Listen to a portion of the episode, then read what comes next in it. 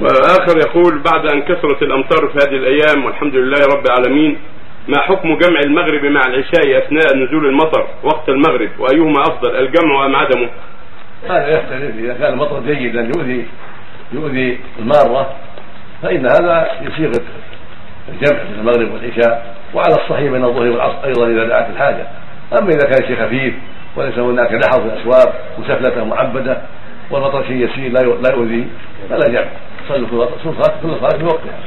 لكن إذا جاءت المشقة من المطر أو من الدحر في الأسواق لا بأس بالجمع.